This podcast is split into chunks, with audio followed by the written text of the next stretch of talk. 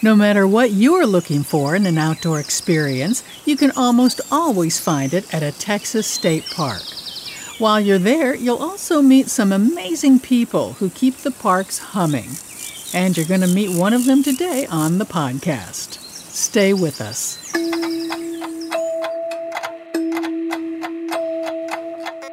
From Texas Parks and Wildlife, this is Under the Texas Sky, a podcast about nature and people and the connection they share. I'm Cecilia Nasti.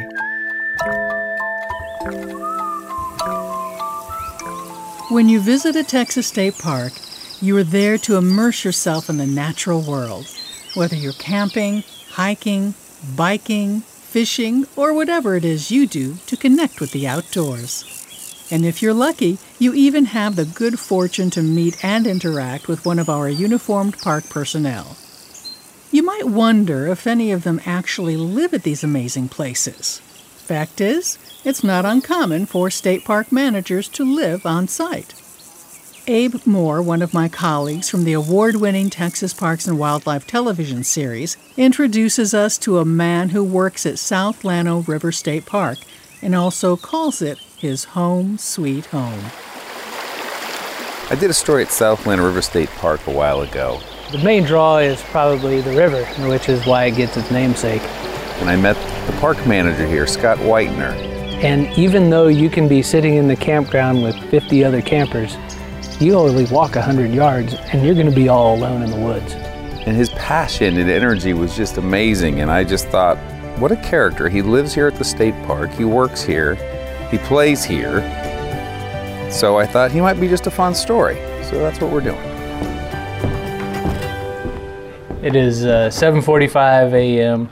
Uh, and it's uh, time to go to work. Scott's the kind of guy that would be right at home in the pages of any outdoor catalog. Leaving home and open the gate.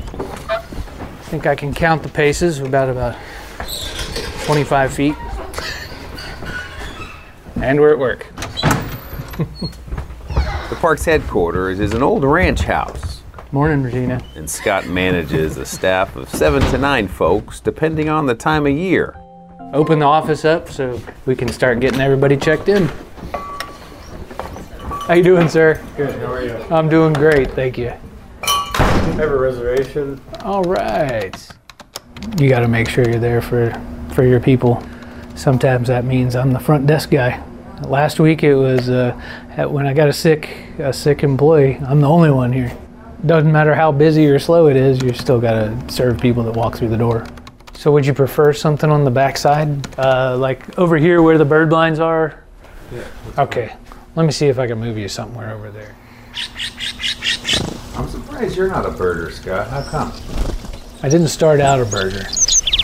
I've learned more about birds in the two years I've been here than I think I knew for my first 43 years of life. And uh, I learned the hard way by thinking that certain birds were not real. what do you mean? Uh, somebody said that we had a yellow-billed cuckoo, and I said, "Nah, that's not a real bird." and uh, and then they showed me on the list and showed me the pictures of the yellow-billed cuckoo and said, "You're an idiot." Scott's road to South Llano River State Park was a windy one. Well, I moved to Austin when I was 19, I guess. I finally got a job on an Alaskan fishing boat. Went to Lake Tahoe, trim all the trees on these forest roads, a job working on an organic farm in upstate New York. Drive cross country and hit a bunch of national parks and spent three months traveling around in Guatemala by myself, kind of all building up to one thing, which was I'm going to have to figure out something eventually that I'm going to do for the rest of my life.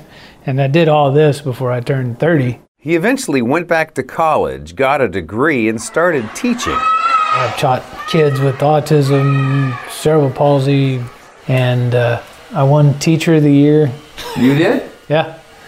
Won Teacher of the Year, and then the next year I quit because of stress. So at 39, he took a $9 an hour seasonal clerk position at Enchanted Rock State Natural Area. Literally, the day I started Enchanted Rock, it was like, I want to know how you're doing this, and I want to learn every aspect of how this works. My former supervisor just said, you know, Scott, this isn't rocket science. It's about how you deal with people. I stopped letting all the technical stuff get to me and started, well, yeah, I can work with people. so we're walking towards the camping loop where everybody's down in this one little section of the park uh, of 58 some odd campsites. Who's the dog? The dog is Lulu. Lulu, the wonder dog. Lulu. Say hi. Say hi.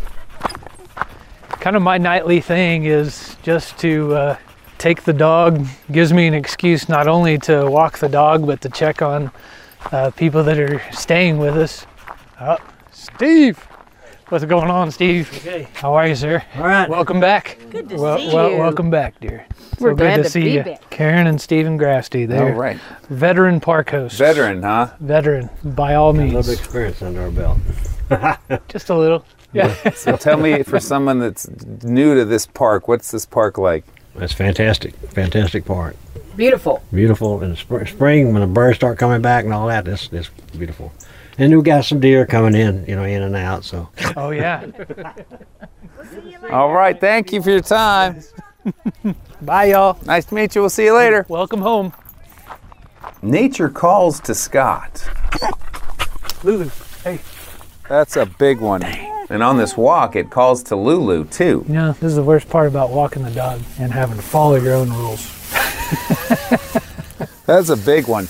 Out of that little dog, I'm telling you, man. This dog is regular. Nasty. Nasty. And tonight, even after a quick dog walk, there's still enough time to get in a bike ride. But it takes 10 seconds to get to the trailhead from the back door. That's one of those nice things about living in the park. That's how far I have to go to get on the trail. Is this the way to your favorite spot? Oh, absolutely. As soon as we uh, pass one trail, you're in my favorite spot, I'd say. Really? These trails twist and turn and seem to go for miles. You know, if you got 18, 19 miles of trail in the backcountry, you rarely see a person, which is what it's all about. which is good for Scott. He needs the miles to prep for ultra marathons. I guess you're not training now, are you? Or you are? Uh, I guess you're always training. You're just training to finish. People ask me before, it's like, so how does it feel running 50 miles? Well, it hurts. it hurts. I will admit, I've never come in dead last, but uh, I will always finish. It just might not be pretty. And as the sun sets on my visit, we finally arrive at one of Scott's favorite spots. How far, if you wanted to do the primitive, would you have to walk to get back here? A mile, mile and a half? A little over a mile and a half. Yeah. I always tell people to do bike in camping. If you can fit a backpack with a tent on your back, ride everything in. It's much faster. Most people look at primitive as like the afterthought because they couldn't get anything else that was more convenient. And uh, I would say this would be my ideal campsite. It's pretty peaceful back here. I hadn't thought about that, but yeah, this is the perfect bike in Yeah. I don't want to tell anybody.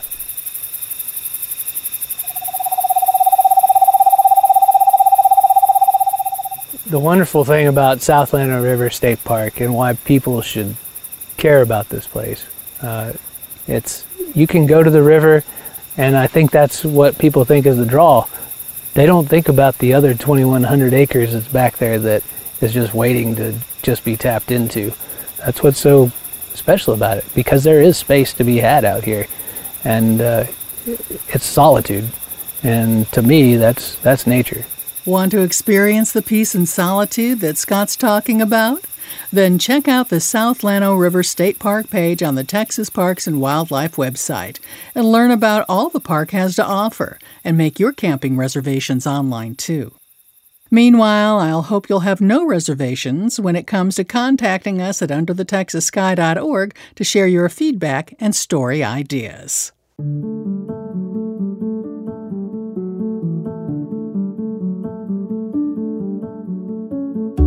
And so we come to the end of another podcast.